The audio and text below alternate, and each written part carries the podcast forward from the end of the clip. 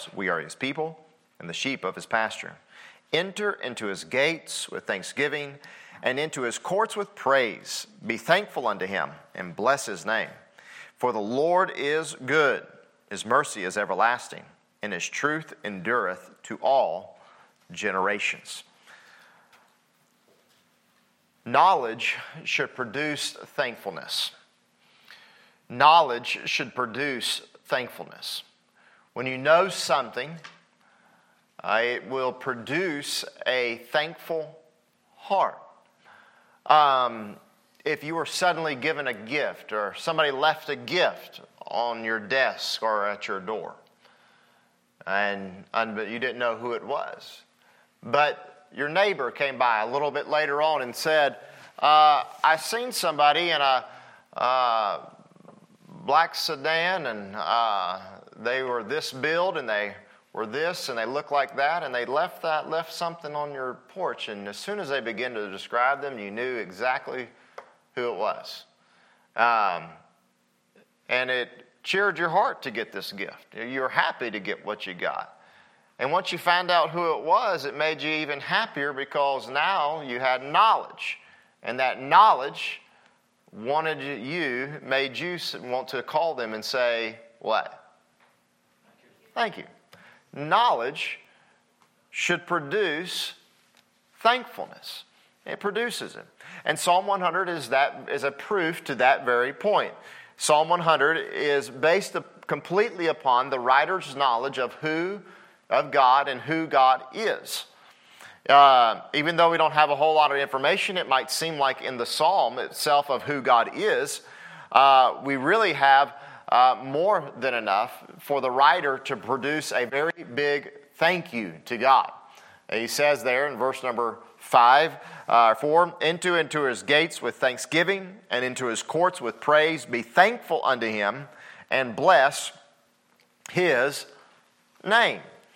Um, so, what knowledge does the writer have? Uh, we don't know who wrote this psalm. There's no identity given to us. But what does the what knowledge does the writer have? Well, I'll submit to you, has a lot more than I can even give to you here tonight. But um, he has two things about God he has a personal knowledge about God, and he has a perpetual knowledge about God. Um, he has a knowledge that's personal to him. And that's found in verse 3. Uh, he says, Know. You see the word there? Uh, know ye uh, that the Lord, He is God. You know, that's what Christians are always doing. Christians are always knowing and understanding things and finding out new things about God and about their walk with Jesus. At least we ought to be. All right? Knowledge uh, is what we've been called to be growing in, grow in, grow in grace and in the knowledge of your Lord and Savior. Um, Christians know things. And because we know certain things, it produces within us a thankfulness. I think of the, uh, uh, of the leper who was healed, right? Uh, he looked down and he sees that his leprosy's gone. He's got a knowledge, not just that his leprosy's gone, but he also has a knowledge of who took the leprosy away. And so, what does the Samaritan do? He turns around and he thanks Jesus. Knowledge uh, should produce thankfulness. I, I did say should. I did not say will. All right? I'd said should. I mean, you sometimes might do something nice for some of you parents in here might just do something nice for one of your children and they know where the niceness came from but yet they don't say thank you you know that it should produce it you even maybe you probably even taught them to say thank you and I'm not just talking about the four year olds, all right? So uh, we're talking about all of you. Well, knowledge should produce a thankfulness. And this writer has a personal knowledge of God. He finds out, he, he tells us that the Lord, He is God. The Lord, He is God. That's Jehovah. That's what the word Lord is there. Capital L O R D is Jehovah. Uh, the, the triune, self existing one. He is God uh, that ought to produce in us a thankfulness. We are serving the one true God. That is amazing. that we have had this great opportunity. But secondly, he says that God made us. Amen? That's good to know too. Um, when the baby is in the womb, the Bible says that God is knitting the baby together. He is actually placing all the bones where it needs to be, and He's placing all the organs in the right spot, and He's developing the brain and the heartbeat and all the rest of it. That's God doing that, and He did that for you. He made you. And so that ought to say, we ought to be saying, Thank you, God, for making me. Thank you, God. Uh, we are not responsible, he even says in verse 3, he said, He hath made us and not we ourselves. All right? We didn't make ourselves. Well, that's obvious, right? You, you, know, you didn't, you didn't put yourself together. You're not a robot here tonight, okay? We're, we're not that far along yet, all right? Uh, but you didn't put yourself together. Uh, you know what that should do for us? What is the psalmist saying there? He's saying this. He's saying that, that God is not only responsible for our creation, He's also responsible for our sustaining. He's, we ought to be thankful for this. A God that made us, we didn't make ourselves. Praise God for that. He made us. Thank Him for that. And then He says, We are His people. We are His people. He says uh, in verse 3, He says, We are His people and the sheep of His pasture. We are God's people, God's chosen people. Thank God for that. You know, he says in uh, the book of uh, First Peter, he said First Peter, he says, he says, uh, "You are a people which were not a people." That's a very odd language, isn't it? Ye are now a people which were not a people. You say, How? I thought we were always people. Well, he's not talking about uh, just people in general. He's saying, No, you are the people. You are the people of God. All right? You are, you are the children of God. We are His people. You know?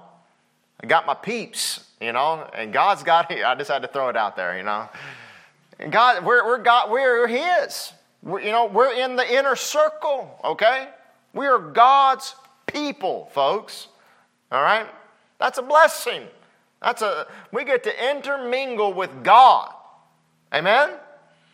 Some people want to intermingle with the, with the rich and famous of society, you know, and, and all those kinds of things. Hey, go back and read Proverbs chapter number 23, and be some warnings in there, you know.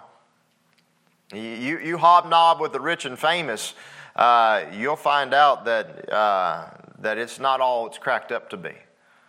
Listen, you, you hobnob with God. We're God's people. We are the sheep of his pasture.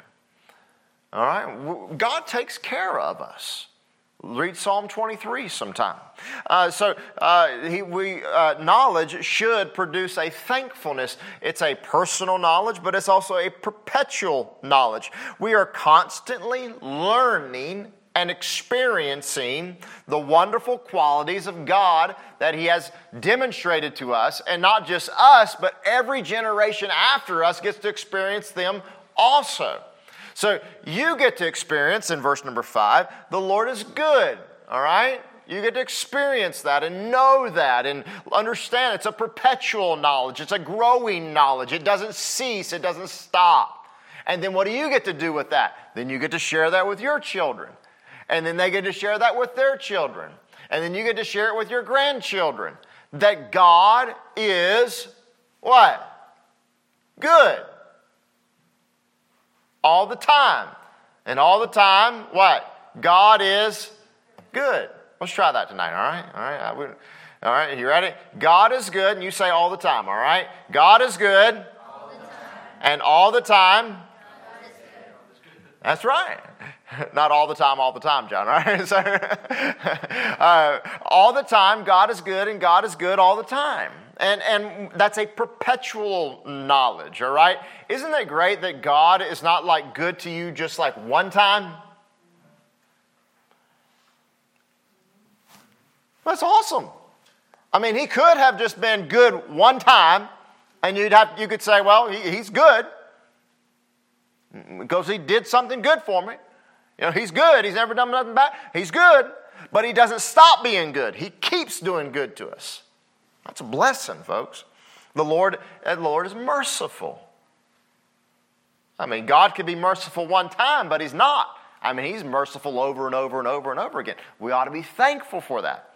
When you wake up tomorrow, you say, God, I'm thankful that you are, that I'm the sheep. You say, some people say, well, I just don't got nothing to be thankful for. And if, if you're a Christian and you ever find yourself saying that, you just go, you have my full permission to go in the front of the mirror and slap yourself upside the head, all right? Okay?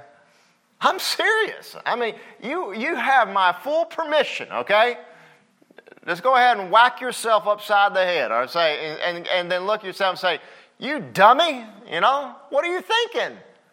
I need to go back and read Psalm 100. God is good, God is merciful. I mean, I'm a bonehead. I'm an idiot. I'm a, I can be, I can be, do some of, the, some of the dumbest things. I can test God and tempt God and do all the rest of it. Yet God is merciful. Amen? Praise God. And then he says that he's truthful. He says his truth endureth to all generations. Praise God, the truths of God's word never stop. They never quit, they never give up. These are eight qualities of God I just gave you. Eight reasons to be thankful for God. All right? But it's our privilege tonight just to understand a few of them. So, knowledge should produce what? Thankfulness. Thankfulness. We have a, we have a personal knowledge of God, we have a perpetual knowledge of God. But look here real quickly and notice the thankfulness that he expresses. The whole psalm is centered on this on verse number 4.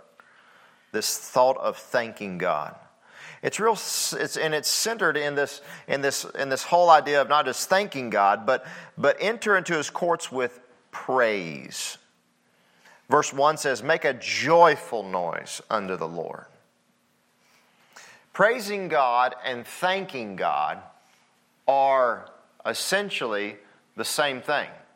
When you're thanking God, you're giving honor to God and you're giving praise to God, is what you're doing. This whole psalm is praising the Lord.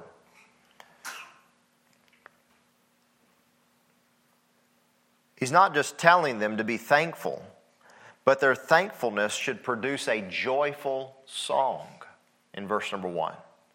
Their thankfulness should be a joyful song. Be happy that you serve the Lord God Almighty. That's what he's saying in verse 1. Be happy you serve God. Be happy you don't, have, you don't serve Buddha. Be happy you don't serve Muhammad. Be happy that you're not serving some false in some false cult or false religion tonight, be happy about that. You're serving the one true God. And then he says, serve God out of gladness. He says that in verse number two serve the Lord with gladness. Do what you do for God, big or small, and, uh, and do it happily. Be happy to serve God. Be a happy Christian. And then he says, sing to him in verse number two. He says, Come before his presence with singing. We've done that tonight. We've tried to come before God's presence tonight. We've been singing and praising God. And then be thankful. Be thankful. He says that in verse number four. Enter into his gates with thanksgiving. I kind of think of that whenever, when I think of entering into the gates, I think of, I think of two things. I think of, I think of when I, get, when I get to heaven. What am I going to do? I don't know. I'm just enter into the gates. You know, come in, thanking God, praising God, giving glory to God. You know, we ought to come into church like that. We ought to walk through the gate, if you will, the front door of the church, thanking God, praising God. We're here to praise the Lord. That's what we come here for. That's why we're here, is to give God the glory.